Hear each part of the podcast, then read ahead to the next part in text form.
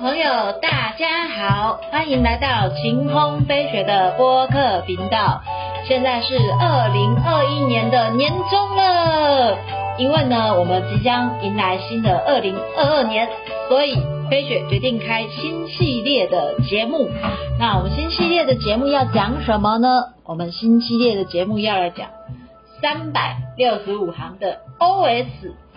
因为飞雪吼在开公司之前，然后从小到大我做了很多打工兼差，那也因为这些打工兼差呢，开阔了不少人生的视野，那也学会了同理心。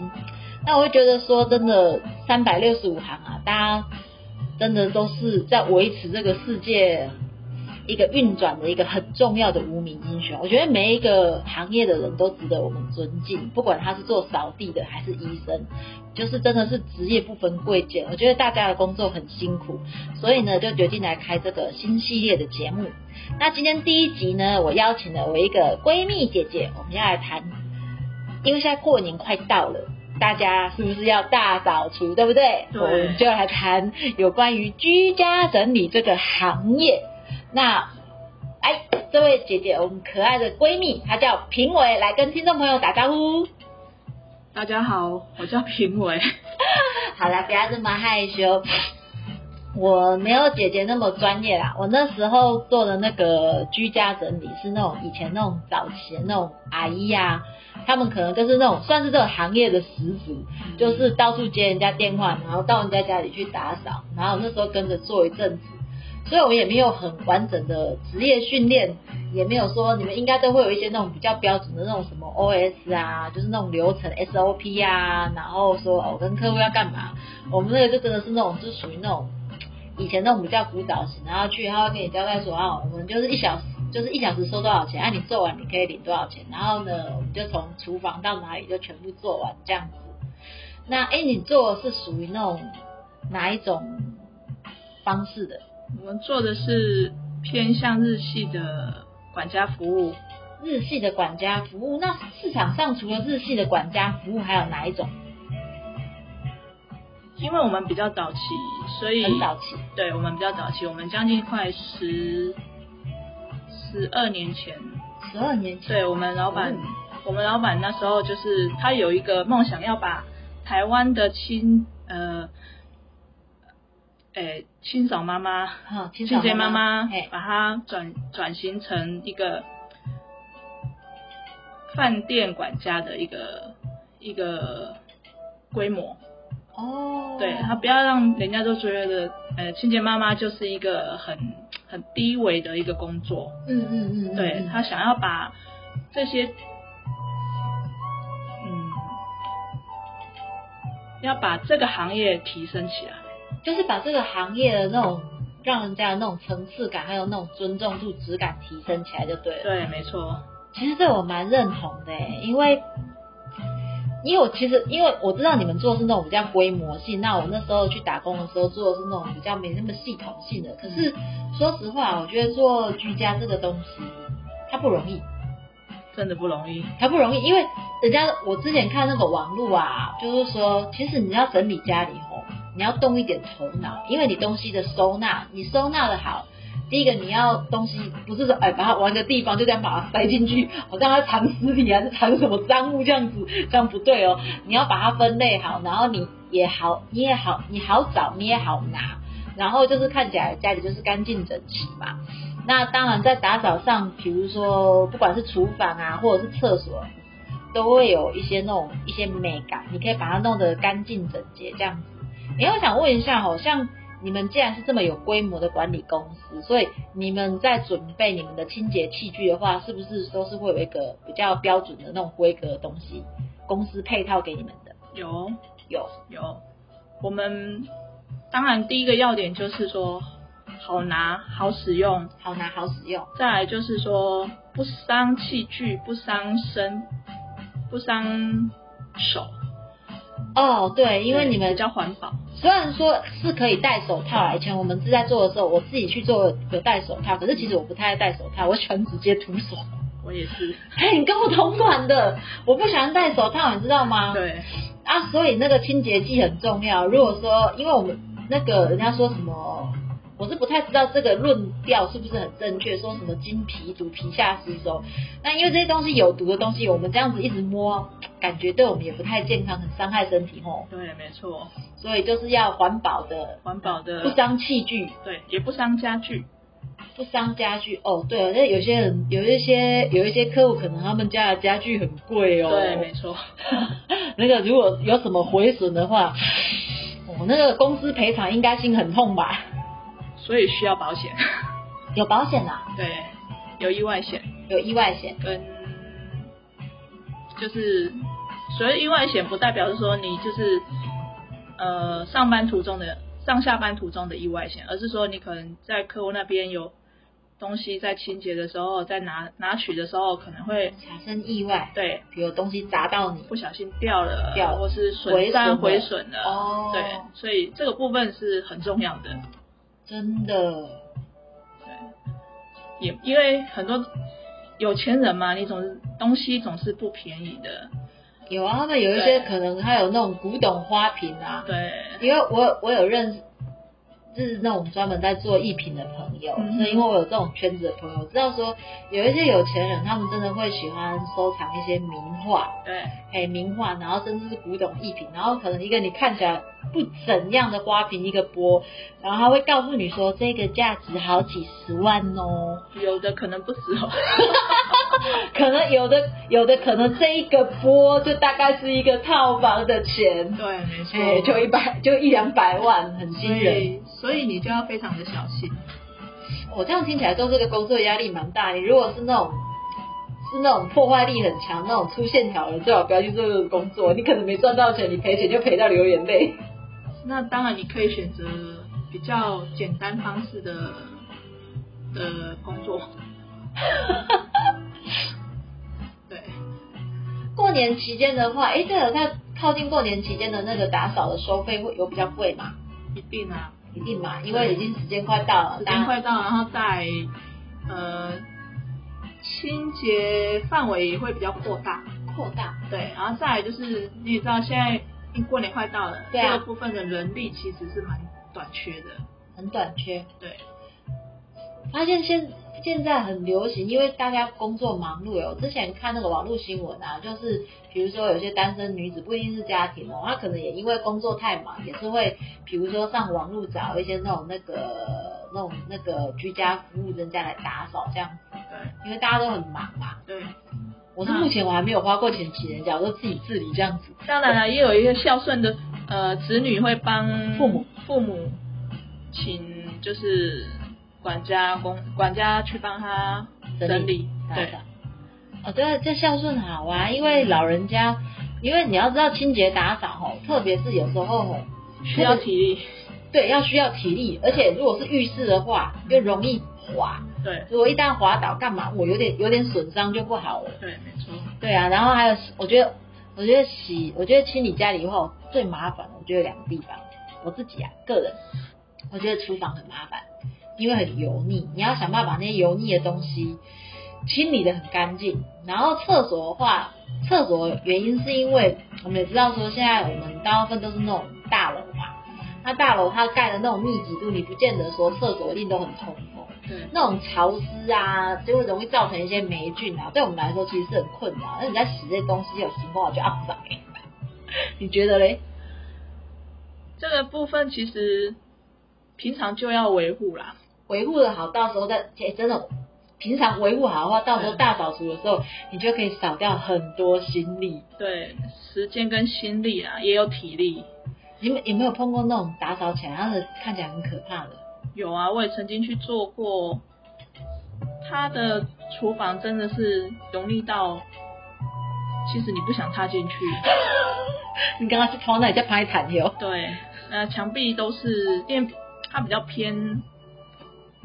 有点早期的那种乡下的那种厨房，哦，可是它又有有些地方也有那个瓷砖，它有贴瓷砖，对，所以全部都是黄的，黄的，对你有整理过，到后面没整理过的那个范围其实是差异很大。听你这样讲起来，他们家应该是都天天自己煮了，不然怎么会这么脏？对啊，然后你也知道一般妈妈在早期的妈妈在煮饭都是比较油，嗯。有猪油啊，或是说比较沙拉油、猪油那一类的，所以他们的抽油烟机是非常的油腻，比较不会像现在年轻人都是沙拉油或是橄榄油。哦，就用一些那种比较可能健康清淡的油。对，那妈妈的话就是煮的比较重味道，所以你看到她的厨房跟她抽油抽油油抽油烟机，你就会觉得说是一种嗯很大的挑战 功夫。功夫。这样洗，这样这这样洗有什么美感，可以让我们可以比较快把那个油污溶灭掉？当然啦，就需要一些工具。好的清洁用品，好的工具，那对还有些什么那种美感，跟听众朋友分享一下。大家现在要开始，应该都大家都已经开始要准备过年前的大扫除了。美感吗？美感啦，对啊，那也是需要时间呐，因为你要要。你要一个小时把这个东西清洁干净，其实有时候是一种困难度，嗯而且很伤。很伤，对，因为像现在市面上下清洁剂这样子现。在市面上的清很多市面上的清洁剂其实是很伤、很伤手、伤身，然后又伤你的呼吸道，呼吸道，对，哦蛮伤的。那你们要不要戴口罩？这样听起来有点不太健康。现在都需要戴口罩，啊，因为疫情啊，我是说那时候啦。所以像我们在做，当然我们可能就需要客人给我们一些时间，给一些时间？可能就是厨房我们可能就要先进去，可能在浸泡或什么之类，可能需要一个小时或两个小时。哦，这对东西先泡过，让这个油污慢慢的溶解，然后再做清洗的动作就对了。对，没错。所以你要说大扫除，你不可能，我们因为我们基本上都是四个小时为一个单位，嗯，不可能说四个小时就能够把二三十平的房间呃房子整理干净，嗯，这是不可能的。对，对，因为你需要就是时间，所以一般来讲，现在客户都比较有经验，都会要求可能一天，或是说嗯排个两三天，或是多几个人去帮他做服务。对吧？因为以前我以前我们在做的时候啊，像那种，我记得有做透天，然后我们是两个人一组，然后就各自分工合作这样做下来。啊，因为我做的那个房子是比较老旧的，但是它是还好，它只是旧而已，没有到很脏。我有听听前辈说，那种家里那种脏到那种都长那个蛆干嘛的，然后我就觉得说，我、还好我没碰到，我就想到那个想到那个画面，就觉得说，嗯，为什么自己住的地方平常不能维护好，一定要等到人家来打扫，把它弄得有点可怕，搞得好像在整理什么一样哦，好吓人哦。比较比较比较有没有整理到那种最大范围的是有多大的？最大范围哦，比如说真的是那种超级豪宅有钱人，引到人家就短片啊，哎呀就这人哎。呃，基本上现在会租到这样子的房子的客户，都会做定期的整理。做定期整理，所以你们对就所以他可能那么累就对，有些人他可能他也有可能是一周就五次，所以这五次一周五次里面，你就可以很慢呃小范围慢慢做整理，哦而不需要一次大范围。哦，对，那当然也有可能是说，有些从来没有请过，他需要居家的时候，那可能有些有需要用到一天。哦，就是他以前从来都没有请人家来整理过，对。哦，那这个那个就工程会比较浩大。对，那有些比较懂的客户，他可能会要求说，那你就是找两三个。我们也曾经做过五层楼，五层楼，三个人，三个人，然后一层楼将近三十平。一层楼将近三十平，东西多吗？其实有一两一两层楼其实是没什么东西，也没有住啦，就是说有家具，可是可能人口呃家里人口有往外移搬家，所以就剩两三呃两个老人家住在家里。哦，对，五层楼真的是蛮大工程的。我可以理解，对，我可以理解。然后三个管家也是做了整整一天，做了整整一天，哇！那你做完有没有一种那种大家快虚脱的感觉？基本上做到下午，大家其实都想跑了。可是如果他们家维持啊还好，都是像你说，因为他其实有有一两有几层楼，因为可能家家里的人口外移，可能子女去外地工作干嘛的，东西又比较少，就还好。因为如果东西很多的话，那整理起来会不会有一种快啼笑的感觉？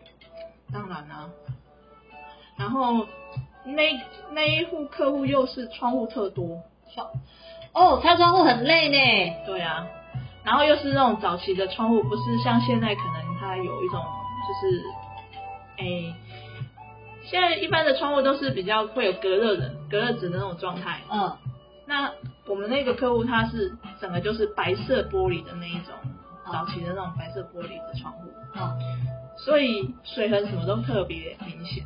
哦，然后因为房子比较比较早期嘛，所以水垢也蛮重的。哦，对，所以那个真的就是需要功力。哎，你这个工作这么辛苦，会不会有客人给小费？如果给小费的话，你们可以收吗？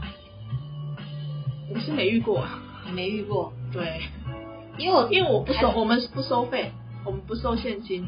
不收现金，对，因为我们那个客户是直接汇钱给公司司的哦，对，所以。我们是不收现的。那那就是会应该会不会有客人觉得你们工作很辛苦啊，然后叫你吃东西干嘛有的没的，哦，当然也会有啦。也会有。对啊，你有没有那种很难搞的客人？有 难搞的客人。我跟听众们朋友分享这些节目用意，就是其实我们希望大家呢，我们可以在那种那个使用者跟那个那个付费者、使用者，然后还有那个那种转换一下心情。这样以后我们如果叫那个居家人员的话，在某些东西，我们就是帮助他们工作快点完成，但是不要太为难人家。有有有有，让你觉得说他难搞的点在哪里？呃，我是比较幸运啦，我遇到的难搞的问题可能比较轻微，可能就是说，哦，因为我们我们做居家会有一个惯例，就是说，嗯我们会先跟客人说我们能够做到哪里，嗯我们的范围四个小时我们能做到哪里，嗯嗯嗯，那这四个小时我们没有办法帮你全部做完，我们会先提前跟客户告知告知，嗯。那客户当下是是答应的，是可是到时间快到的时候，他会再要求你这个那个这个那个。比如说再要求你啥？比如说，你可能当初你就是告知说，哦，那今天我们就只能做厨房、客哦客厅、地板，对哦，或是然后再来就是浴室，这比较重要。对，那可能客人就说，那你再帮我鞋子、鞋底擦洗一洗，啊你把我的那个脚踏垫洗一洗。我还要还要洗鞋子啊？嗯，对啊，室内拖啊，哦，室内拖哦。对啊，呃，然后你那个楼那个什么电风扇帮我洗一洗。哦，对，电风扇对是会卡灰尘，像我家就有很多猫毛。对，这个其实当下前面在谈的时候，其实都可以先告知。嗯那我们会当下会跟你评估说，我们的时间值 O 不 OK，可不可以？嗯那你没有告知，你后续又增加我们的工作量，嗯，那时间会延长，延长的话就加钱不是吗？他又不想加钱啊。他又不想加钱，这样这基于公司的立场，这样就可能不太 OK 了，因为我就是收你这些钱，那你要我多做这么多事，哦，对，有有些客人他会觉得说啊，你就来做了，那你就这些在只是一个小问题，你帮我处理就好了。那并不是说管家不帮你处理，而是说你要提前一定要提前告知，管家会去评估。嗯那他真的不行，他会提前跟你说，嗯。而不是说你事后在要求这个部分的时候，其实是很很为难。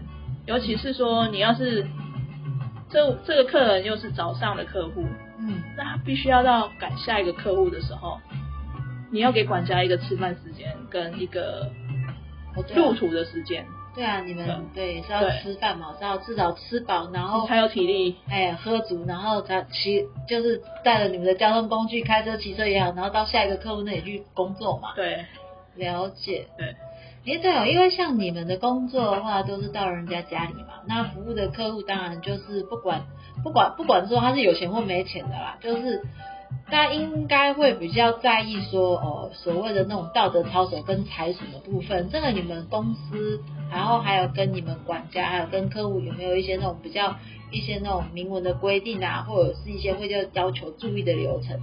有啊，因为我们刚到一家公司，我们一定会有一个会上课，上课，会有一个 SOP，嘿，对，然后会有一个规范要求你去遵守。遵守。对，那因为你现在永远离不开所谓的良民证，哦，对，这个都需要申请的。那当然，客户那边管呃公司也会教育，教育，说我们管客管家去到公司，管家去到你那边，嗯。哦，他的他的工作范围是什么？嗯，那其余的其余的管家不去不去接触，嗯哦，当然就包括人啊，或是一些，呃，我我们只对事啊，不对人，我们只帮你把你家里整理干净，嗯，对，我们没有去，不会再去帮你说接送小孩或是什么之类的，这个跟管家其实是没有，不是管家的工作范围。哦，对，那你说财损的部分，人不贪什什么事都没有，嗯，那当然也有遇到客户去，怎样？我也曾经遇到客户去，嗯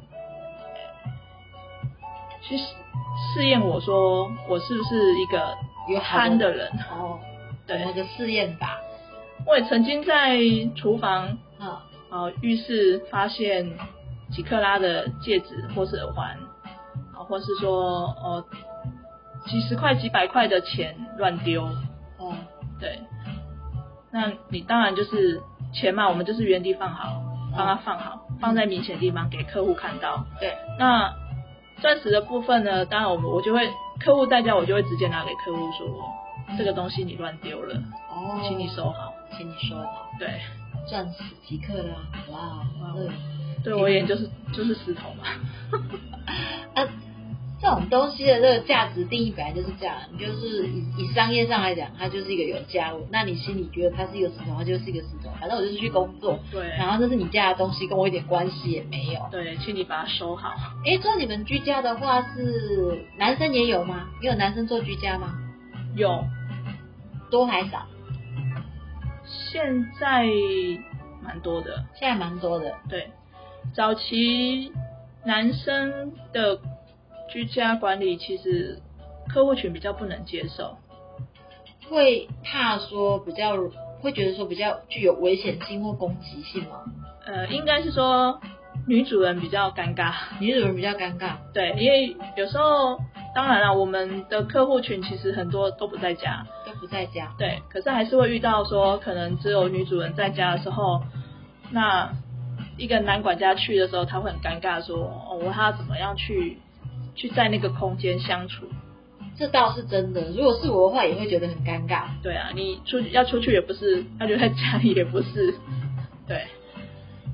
啊，现在的话，我据我据了解是蛮多的啦。现在是蛮多的。对，哦，原来如此。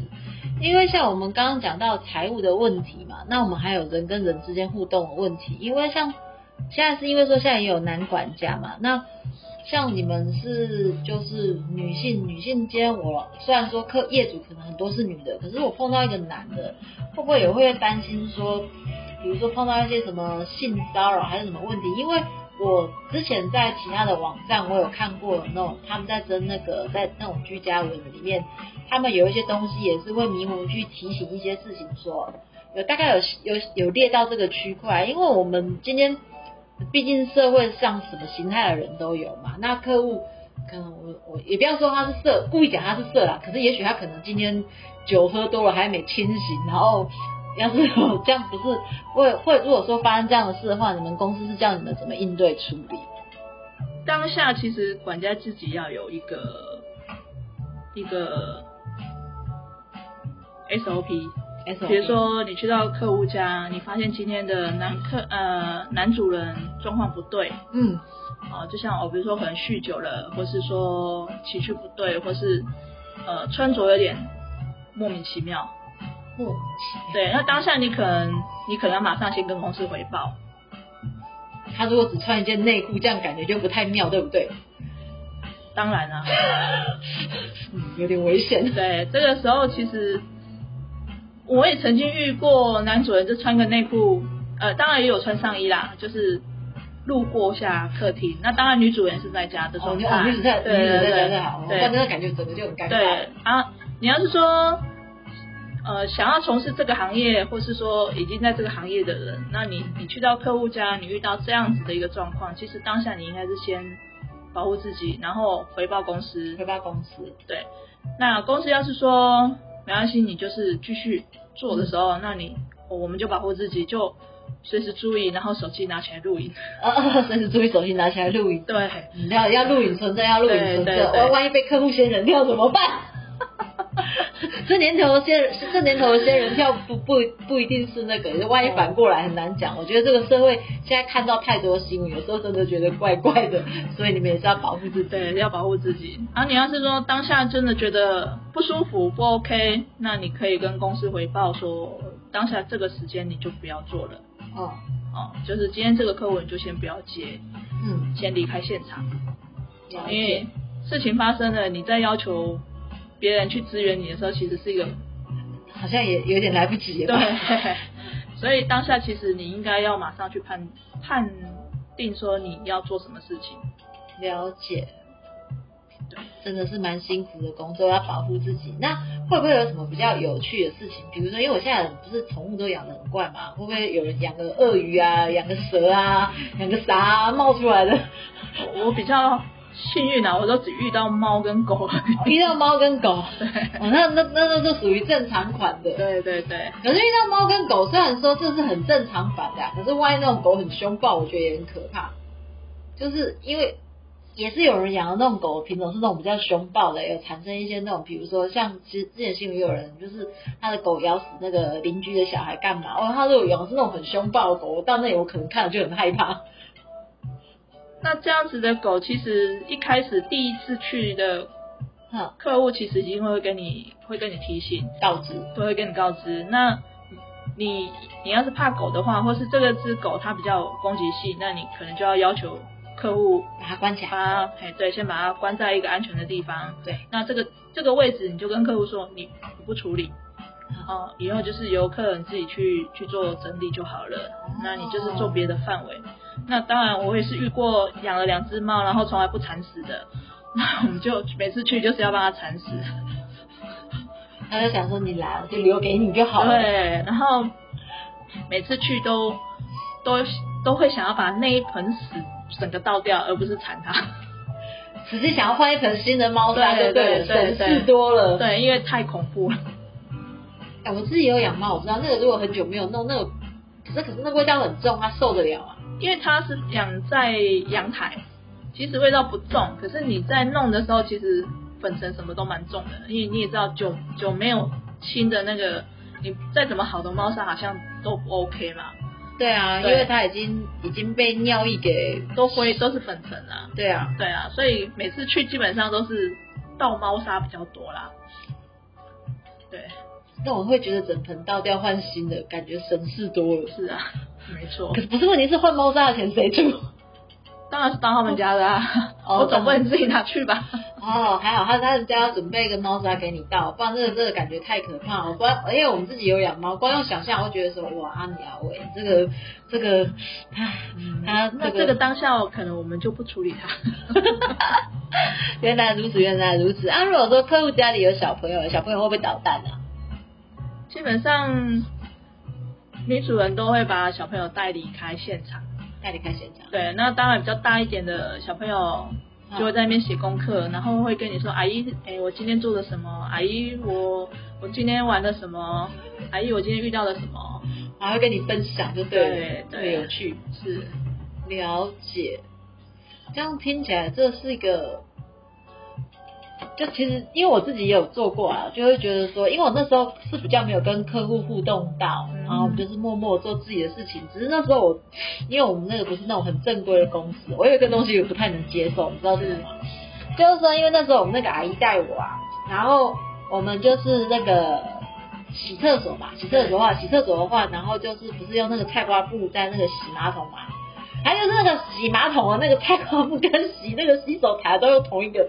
然后我那时候心里当下我就有一个感觉说，嗯，我以后请那个居家的公司来的话，我也希望他这个东西是分开，因为我觉得一个洗马桶的刷马桶的那个那个菜瓜布，你再拿去刷那个洗手台，那种感觉让我好难接受。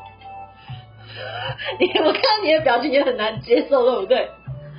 就就很难接受啊。然后然后因为像因为我们是那种不是那种做很专业的嘛，就大概都做一阵子。我觉得说我们那时候做的时候，可能因为我们这人的思维很好玩，就是我去做的时候，我会哎，我看到好像有些客户他们有些东西还蛮新奇，我想说哦，原来这世界上有这么新奇的东西。然后印象最深的是有一个客户，我觉得他们家装潢品味超好的。我去去，然后我还记得他那个是叫什么插瑞建设公司的透天的房子，然后我去那时候做打扫，我想说，哇，他请的那个设计师哪一家的啊？太有品味了，连那个神明厅都装潢的很有 sense，一点都不 local，超级有品味。然后而且，然后而且我们自己在一边打扫的时候，我心里的想法是告诉我自己说，嗯，这样子以后我买房子装潢的话，我要把它装潢的好打扫一点。好保养，好打扫，因为你自己在做清洁打扫的时候，你会发现说，有些东西虽然装潢看起来很漂亮，对不对？但是它不耐用，它可能很快就坏掉，对不对？没必要的东西很多。对，没必要的东西很多，对不对？对，没错。对，然后就是，然后再有些都是很不好，很不好整理。啊，你也不可能一天到晚都请居家来，你自己一定也有自己维护的部分嘛。然后我我会想到自己维护，然后我看到他给我弄这个东西哦。就其其实自己一边在打扫一在打扫的时候，一边就要想说，嗯，以后买房子装潢的话，我要跟设计师沟通，有哪一些东西是不必要的，千万不要造成困扰。为了自己，也为了居家人员，因为这样，因为有些东西只是看起来就觉得华而不实啊，啊，也不实用，然后打扫起来又不好打扫，而且可能很快坏掉，坏掉你要花一笔钱，然后就去修缮去维护它，我是这么觉得啊，因为。我们曾经做呃前几年一些大楼，它习惯洗手台用大理石，大理石，黑色大理石，黑色大理石，所以是很容易水垢。对，所以你其实那个使用过一段时间以后，你就会发现它上面都白白的，水垢很重。对，那呃主人家要是说没有随手去擦干的习惯的时候，嗯，其实它的损坏率蛮高的。哦，所以对厕所不要用黑色大理石，我学起来了。因为我觉得它刚开始是好看的，可是因为那个水垢，那个颜色黑白相间很明显呐。对啊，所以当然啦，这个时候你就会觉得，嗯，还是白色的大理石会比较好一点。You are right。对，因为黑色大理石是看起来是有有那个格调，它有格调的质感。它在一些一些家庭用具上面，你会觉得它其实是不是很那么那么耐用的？哦，所以各位听众朋友，没有听到重点，买房子装潢的时候，千万不要。不要因为设计师的推荐，然后就觉得说哇，黑色大理石，感觉好像那种什么那种在家里就好像那种豪门啊，就觉得很有质感，很有 sense。当你那个水垢呈现的时候，你就会觉得说，当初的质感马上打了好几折，然后突然那种整个那种质感下降。所以呢，这也是我觉得说我去做居家打工的时候，我学到的东西就是，哎，你会发现说，真的装潢这种东西，你要跟要。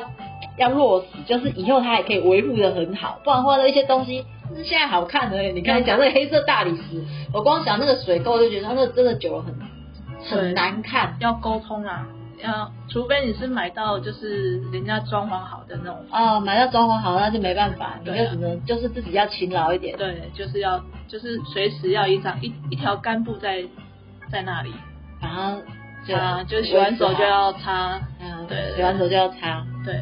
了解了解，不然你后面会很辛苦，后面会很辛苦。哎，我突然想到，木质地板跟那个瓷砖的优劣在哪？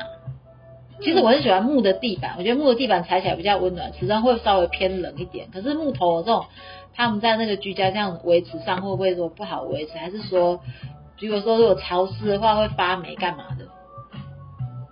现在的材质其实都还不错啦，不会像以前说可能会有。踩踩下去会有那种水空的那种那种状态，就是因为潮湿嘛，它下面会浮嘛，嗯嗯，对，有的会挑开那种状态。哦，对，可是现在的材质其实都还 OK 啦，施工的部分其实他们他们架空的比较不会像以前会有那种，就像你说的，呃南南潮的那种水嗯，那种那什么潮湿的状态就对了。哦，现在比较不会啦。其实木质地板反而对我们也还比较好清理一点，好清理一点。对，因为你大理石一根毛发就看得到，哦，对啊，看起来就是非常的明显，对，所以各有利弊啦。各有利弊。因为木质地板也比较容易刮伤嘛，哦，对，家具的话，有时候一不小心就会刮伤，会有刮痕你。移动椅子的时候比较容易会有刮痕啊，不然其实清洁，在我们来讲其实是还有都 OK 啦。都 OK 就对了，对啊，了解。因为室内装潢的话，会就是不外乎用到的就是那个石石材跟木材嘛。那不然的话，就是木材可能运用在的范围上，就可能比较不容易把它用在比较不容易损伤的地方，可能会比较好。嗯哼。对啊，那如果说像灯饰呢，会不会叫你们清理那个灯饰？啊，如果很高，啊，如果水晶灯，水晶灯怎么清理？哦，那个那个他们要另外找专业的吗？呃，对，这个要找专业的，这个基本上我们公司很保护我们，不让我们去碰它。哦，，对，因为我们基本上我们也是不爬高啦，不爬高，对，除非是说哦，当下其实还有另外一位管家，或是说呃客人哎呀主人家有在家，他可以协助你。了哦因为解。你一个人爬上爬下，其实危险度很高。那摔下来的是是算你的还是算客人的？嗯，有对点尴尬啊。，对，就是尴尬了。所以呃，这个部分其实我们在之前训练的时候，我们其实都都讲，我们公司其实对这方面其实是很要求。嗯，对，他会把一些危险性帮我们先排除。这蛮好的啊。我觉得说，其实真的开公司，我们保护员工也保护客人啊。因为发生纠纷的话，你要什么医药费啊，什么有的没的，哦，那个这样大家纠纷起来，你如果说搞到要严重又要跑法院，那样其实对大家来说就就是一件不太愉快，而且又很劳民伤财的事情。对啊，所以呃，客户群那边其实公司教育的其实也蛮 OK 的，因为你能接受，他才会才让我们做嘛。派工嘛，对，才会让我们派工。嗯那可是还是会以台湾的居家这一块，其实还是很多要求说，你可能要移动一下床底啦，嗯。哦，整理一下那个天花板，有些天花板是做镂空的嘛，嗯，啊，你可能就是要在椅子上去用吸尘器去吸一下啦，对，哇哦，所以 这个部分其实，呃，台湾的很多居家公，哎、居家公司其实是没有在要求的，是，对，所以客户他们有在教育客户，所以客户都会要求管家去做这一块。嗯那我觉得这危险度真的很高。危险度，对，因为我也觉得危险度很高。对，因为你觉得，哎，现在的床有些床都很重，你要一个管家自己去搬动它、移动它，等一下又要拿橡皮，然 后哈，或是说去伤到人家的家具的时候，很尴尬。就双方都很尴尬，你腰闪到也很尴尬，对不对？对啊有哪还你也没办法好好工作啊，对啊，所以这都是需要互相教育。大家去理解啦。嗯，了解，今天很高兴呢，邀请到我的那个好闺蜜评委姐来上我们节目，这是我的荣幸。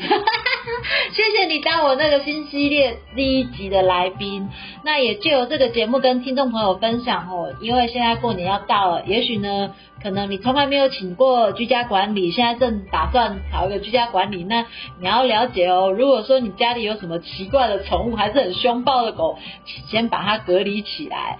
那如果说你们一家人都在家呢，那个老公小孩呢，可以不要穿着内裤跑来跑去，因为有点尴尬。